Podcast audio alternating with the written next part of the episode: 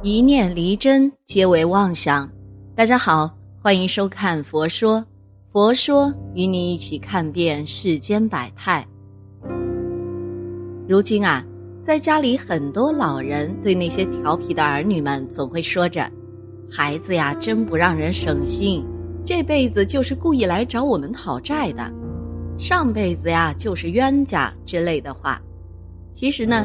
人与人之间的相遇不是没有理由的，就像讨债鬼，在金龙呢就发生了这样一个故事：有一个人他去到了地府之后，判官告诉了他一件事，才知道原来讨债鬼是这样来的。偶义大师在书中记载了一个故事：有一个人住在金龙川的虎树关，他有着一个儿子，但是呢儿子经常生病。为了给他治病啊，也花了很多的钱。有一次，父亲为了照顾儿子，就与儿子在同一张床上睡着了。这个时候，有一只鬼差摄取了父亲的魂魄，带他去到了地府。地府的判官看到父亲之后，就很生气地问道：“你欠别人的钱，为何到了现在还没有还呢？”父亲听到判官的话，有些疑问，回答。我不知道啊，我没有欠别人的钱啊。判官就呼唤了这个人出来与父亲相认。父亲一看，竟然是自己的儿子，他这才想起来在前世的时候欠下钱的事情。判官就说：“你要为他多做一点功德福报的事情，要把欠的债如数还了。”判官说完之后，父亲答应了。他醒来之后。看到自己的儿子还躺在床上，心中便明白了梦中所讲的。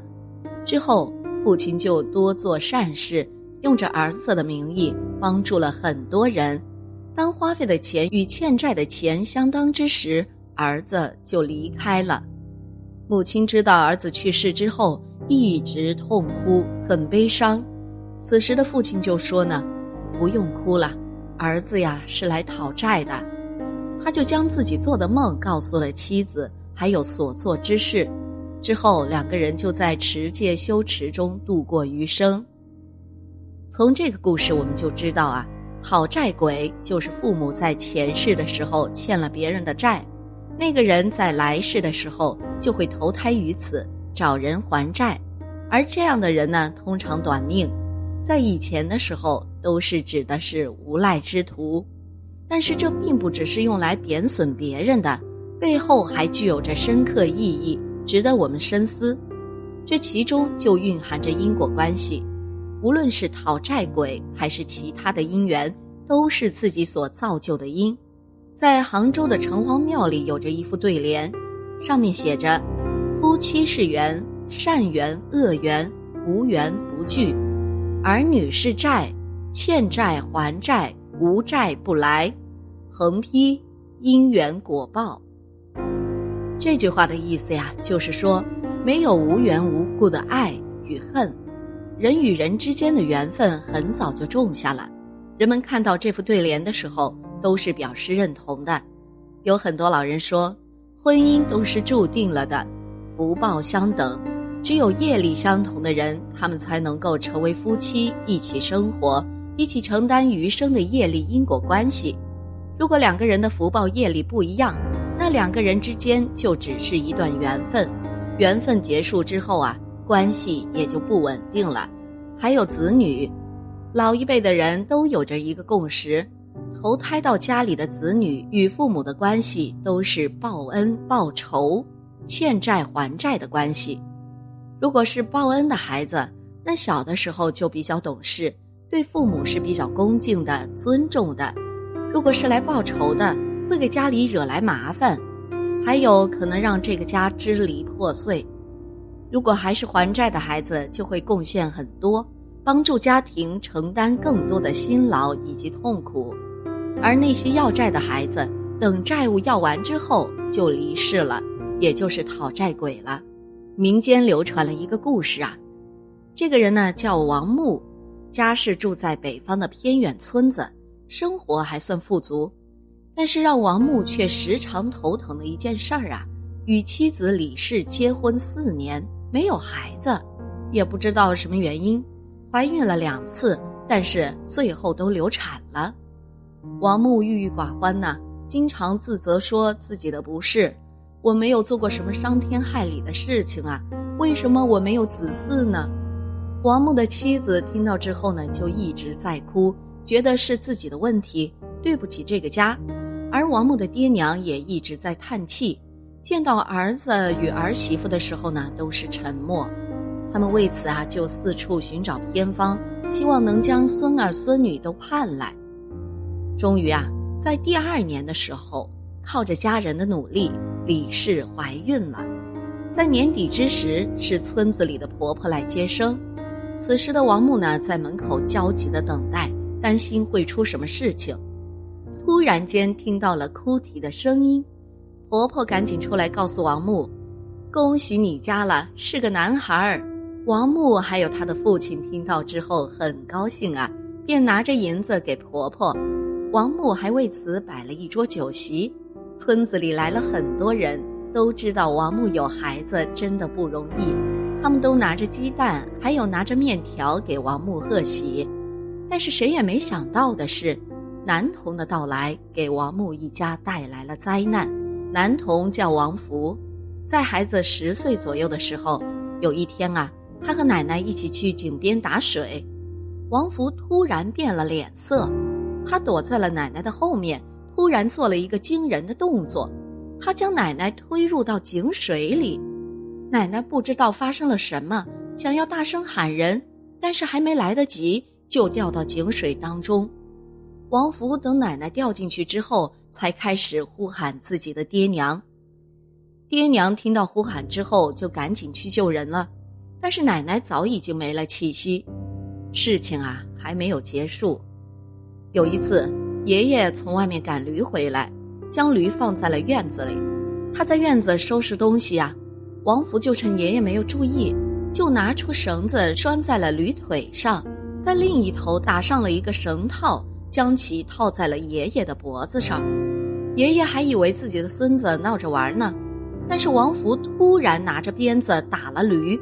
驴就感觉到了疼啊，马上就跑了。爷爷没有反应过来，就被驴拖走了。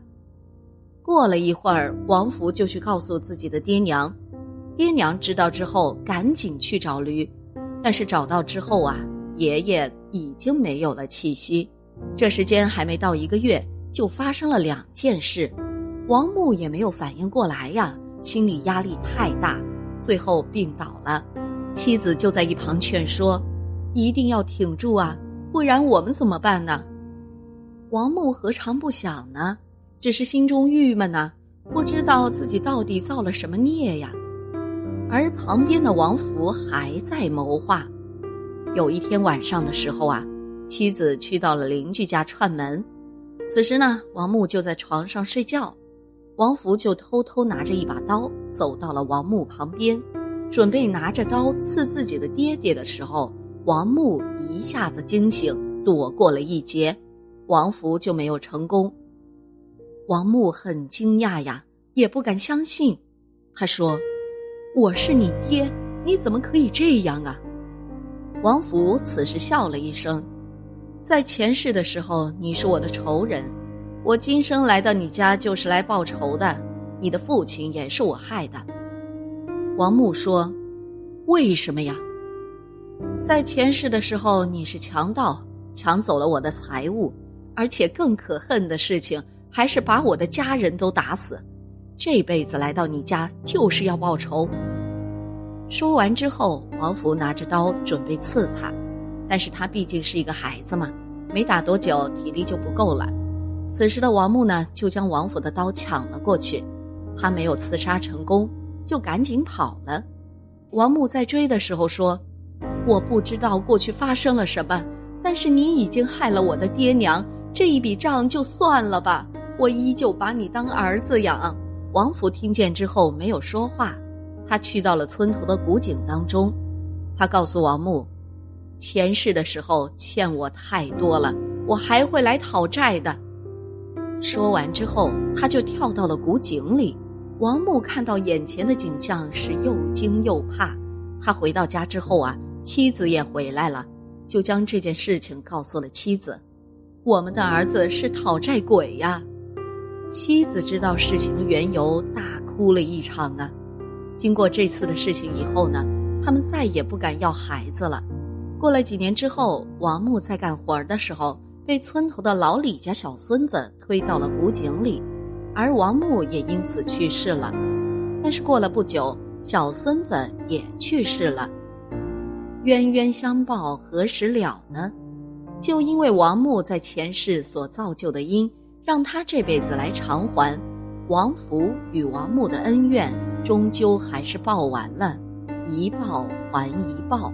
因此啊，不管什么关系也好，都是自己在种下的因，正因为这些因，才造就了现在的果。如果你做的是恶业、欠债等相关的事情，就会生生世世跟随你，让你还报。当我们遇到不顺利的事情，我们会因为伤害我们的人而感受到痛苦。那这个时候呢，就要调整心态了，要从因果的角度去思考：为什么这件事遇到了不顺心？为什么就只会伤害你？这其中啊，就是存在因果的。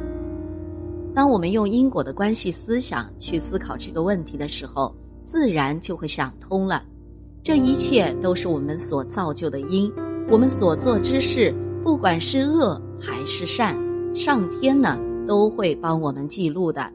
上天是公平的，不会让善人吃亏，也不会让恶人逃脱。我们呐，唯有行善积德，尊敬礼佛，婚姻才可以幸福，家庭才可以和睦。好了。今天的节目呢就到这里啦，希望此次相遇能给大家带来收获。如果你也喜欢本期内容，希望大家能给我点个赞，或者留言、分享、订阅。感谢您的观看，咱们下期节目不见不散。